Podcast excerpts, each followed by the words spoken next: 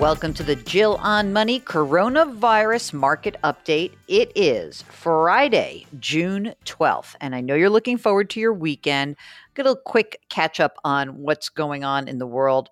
We got some new data from the Labor Department. An additional one and a half million people filed for unemployment benefits last week. So, the good news we have 10 straight weeks where weekly claims actually started to drop a bit. But this is still a remarkably high level, and there are about 21 million Americans collecting unemployment insurance right now. So that is a, a humongo number. Also, little selling in the stock market finally. Um, I don't know. Mark and I were just talking about this. Like, really, no one knows why. The, the I look at the Wall Street Journal. It says U.S. stocks fall as investor jitters grow. Really? Now? You mean after they pushed up stocks 45% from the lows? Since investors pushed the NASDAQ to all time highs? I don't buy it. I think this is just plain and clear profit taking. There really is no big deal here. There's no new information. Let's not try to fool ourselves. And whether or not companies will be able to make money going forward, we have yet to determine that fact. So we don't know where stocks are going next. Nobody knows. Oh, and by the way, Mark, I love this. Here's something I cut this out today. You know, I still get my my uh, physical papers. Listen to this headline. I love this so much. Ready?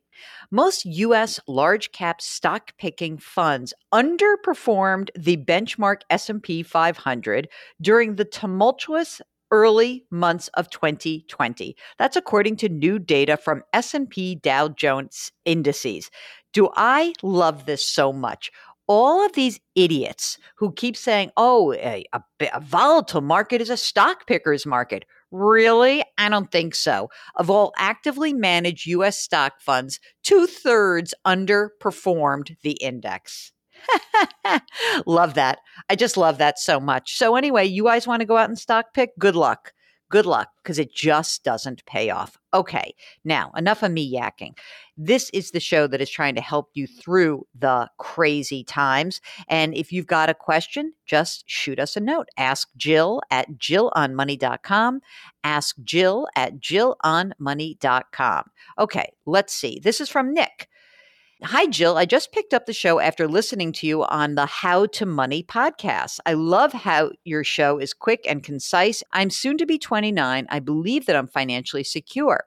My job uh, yields around $100,000 a year. I max out my 401k at Vanguard, my Roth IRA Vanguard, and I have a six month emergency fund. Woo hoo, Nick, way to go. My net worth right now, it's about 350 grand. He's 29. I max the contribution to the Roth in January. I'll max out my 401k by the end of the month. I contribute money to a Robinhood account, scratch the investing itch, and allocate money with a Betterment account managed by Cambria Asset Management. Okay. I've hit the little milestones. Now that I've completed those, what's the best option to do with the excess money or best options? Is there another milestone that I can target? Sorry for the lengthy message. Thanks for your show and your help. Sincerely, Nick. Nick, you're doing a great job. This is fantastic. So I love that you're maxing everything out, which is fantastic. I love that you have this big fat net worth. I would just keep doing what you're doing. The more money you can put to work, the better. I would be more interested in you directing the money into plain old index funds than anything else. You know, of course, you can do the betterment as well but like maybe you should be taking this into your own hands. Maybe you should be saying that you want to be able to just target four or five index funds you know a US stock index fund an international fund a bond index fund maybe even an international bond fund but trying to get the allocation in those asset classes that you don't have access to through your 401k so i would just keep on keeping on. It sounds great. It's a great story. Stock picking is really hard, usually doesn't work. So I'm I'm an index fund kind of gal. I would stick to those index funds, okay? All right, here's a question from Vince. It's a pleasure listening to your radio spots on KYW during this awful pandemic. KYW is the all news station in Philadelphia. Okay, here's a question. For calendar year 2019, are taxpayers eligible to file an extension beyond the modified tax filing deadline of July 15th? If yes, how does one go about doing this? Yes, you do have an, a, a chance to do that. You will extend to October 15th. So, the way that you do that is you go to irs.gov and you will complete Form 4868. Okay. Filing this form gives you until October 15th to file a return. But remember, you have to estimate your tax liability on this form and you should pay any amount that you think you owe. That's incredibly important. I just got this note from the IRS, and here's something that's new. Taxpayers will soon be able to file amended tax returns electronically. That actually has never happened before. So later this summer, for the first time ever, if you have to file an amended return, you will be able to do that online. So keep that in mind as you are going through your tax situation. I think a lot of people may have to um, provide some amended returns. So just keep that in the back of your head later this summer. We'll tell you when that happens. Juan writes Hi, Aunt Jill. I miss hearing you on the 404. In addition to the financial you gave, you had great chemistry with the guys. 404 old podcast at CNET. So loved that show. Okay. Juan writes, My wife and I are both in our early 30s. We have a son and plan on having another child in the next year to year and a half. We recently paid off all of our credit card debt. Fantastic funded our emergency reserve fund, super fantastic. And the only debt left is a car loan, which is at 0%. Our student loans are combined 75 grand at 4.5%, and we've got an $1,100 a month mortgage payment. We earn approximately $130,000. Our monthly cash flow is good. Um, and we are able to add $1,000 per month into our non retirement savings. I currently contribute 9% of my pre tax income you don't mean 9% of your pre tax income to a Roth 401k. You either mean 9% of your income post tax to a Roth 401k or 9% of your pre tax if it were a traditional. Okay, there's also a company match.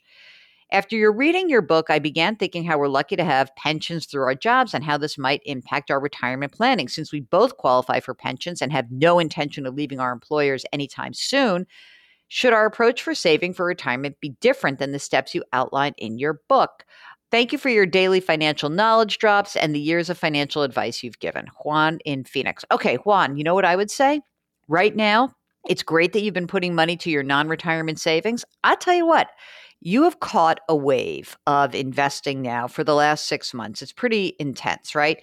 But what I would suggest is take that $1,000 per month to your non retirement savings and why not knock down the student loans? Four and a half percent is actually a real number. And so I think that might be a better approach. So, yes, it's great to have a pension. And I think you should continue to put money into your pensions as well as your 401k. It's great that you're doing that, but it's the non retirement savings that I would start to look at and say, wait a minute if you have $1,000 a month, why not put that down towards the student loan bill? Let's get that student loan payment eradicated. And other than that, you know, I do think it's great for you to keep putting money into retirement. I don't know where the pensions are going to go in the future, but I like that you have you'll have your own. Okay, Linda writes, I'm in my 40s. I have contributions to both traditional and Roth 401ks. The majority of future contributions go in the Roth to get a better allocation between both buckets. Okay, it's all through my employer and I use Fidelity. When it's time to take out distributions from a tax standpoint, how do you know what bucket is being used for the distribution? If I want to take 40 grand for the year, how do I know you're taking it out of the Roth bucket or the traditional bucket for tax efficiency? Probably a little of both.